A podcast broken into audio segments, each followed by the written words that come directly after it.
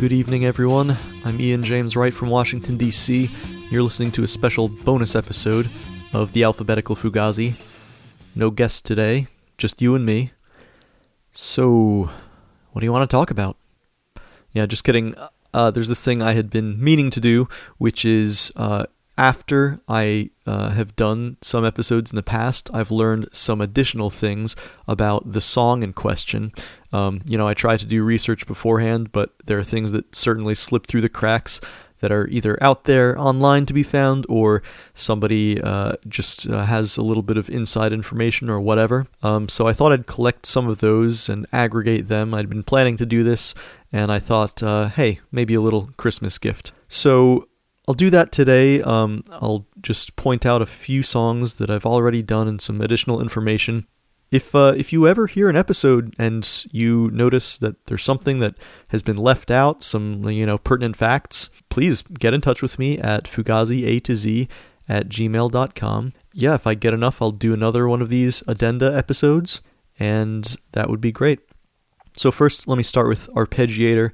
Brendan said in a zine called Perpetually 12, uh, which dedicated issue number 13 to Fugazi. And um, uh, tip of the hat to Junter Habets for this one. Uh, and yeah, Brendan just said about Arpeggiator, quote, Guy and I wrote that one together. There's a version of that on instrument that's just the two of us in the basement at our house playing together, end quote. Uh, so there you go, Arpeggiator. He's a Guy and Brendan jam mostly. For back to base, there are a few interesting things.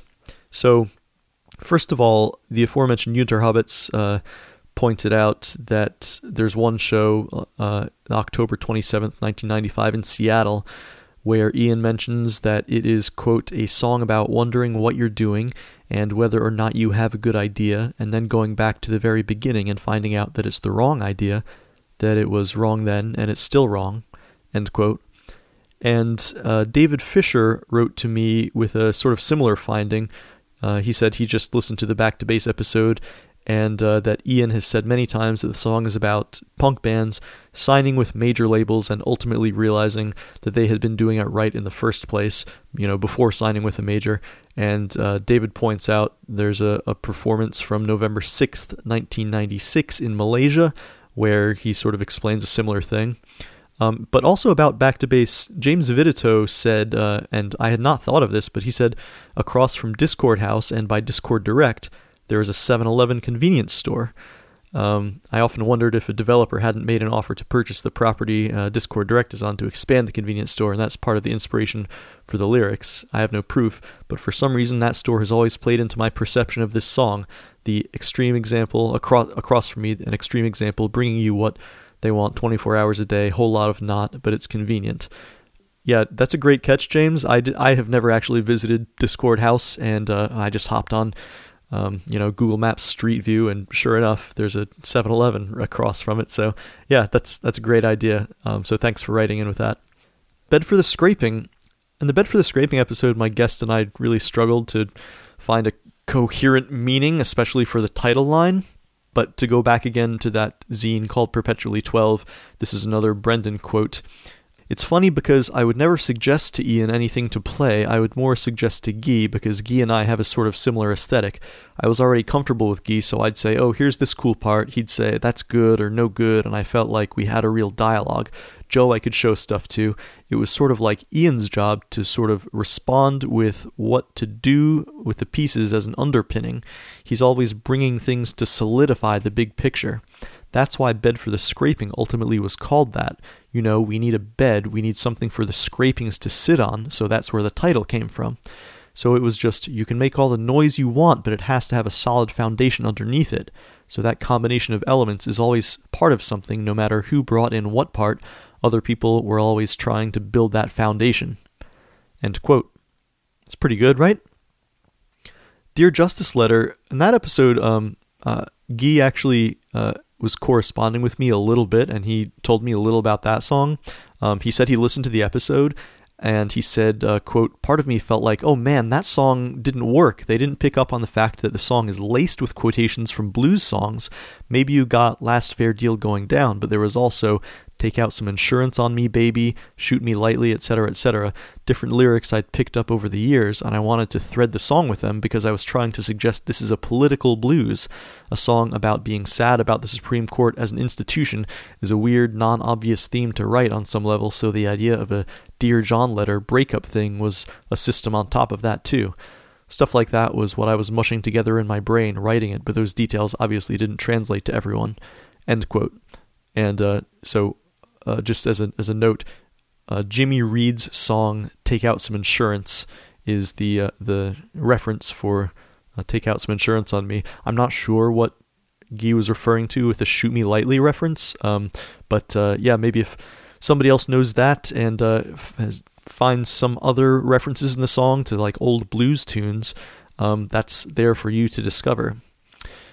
And uh, so finally, for both the songs FD and Fell Destroyed, a friend of the show, Jared Coffin, uh, passed this along to me. He was uh, corresponding with Guy a little himself.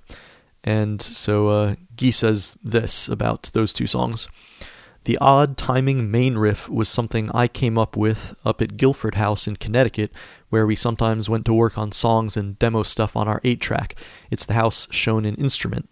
I had a few guitar ideas kicking around, and that was one we started on there during the Red Medicine era, but it didn't take at first. We came back around to it later and used it on End Hits as a different song. The name FD itself comes from Fell Destroyed, as the two songs at some point had common lineage and shared sections before they were separated into two tunes. The title Fell Destroyed actually came from a tombstone that I saw up in Guilford in an old historic graveyard there.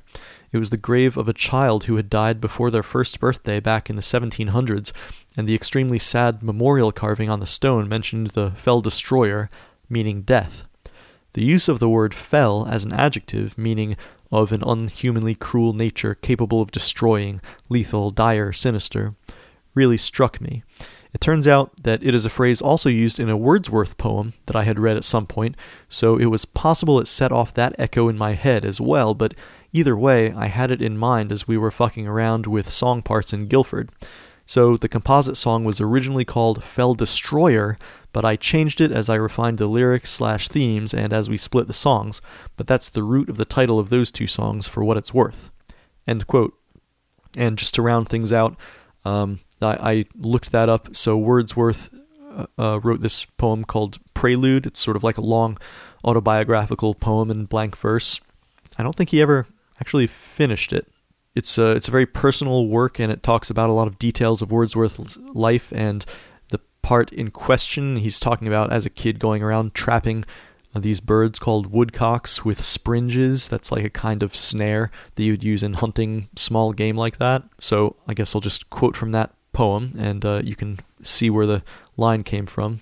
So, well I call to mind, 'twas at an early age, ere I had seen nine summers, when upon the mountain slope the frost and breath of frosty wind had snapped the last autumnal crocus. 'Twas my joy to wander half the night among the cliffs and the smooth hollows where the woodcocks ran am- along the open turf. In thought and wish that time, my shoulder all with springes hung, I was a fell destroyer. On the heights, scudding away from snare to snare, I plied my anxious visitation, hurrying on, still hurrying, hurrying onward, Moon and stars were shining o'er my head. I was alone, and seemed to be a trouble to the peace that was among them. So, there you go. Happy holidays, everybody. I'll see you tomorrow for our regularly scheduled episode.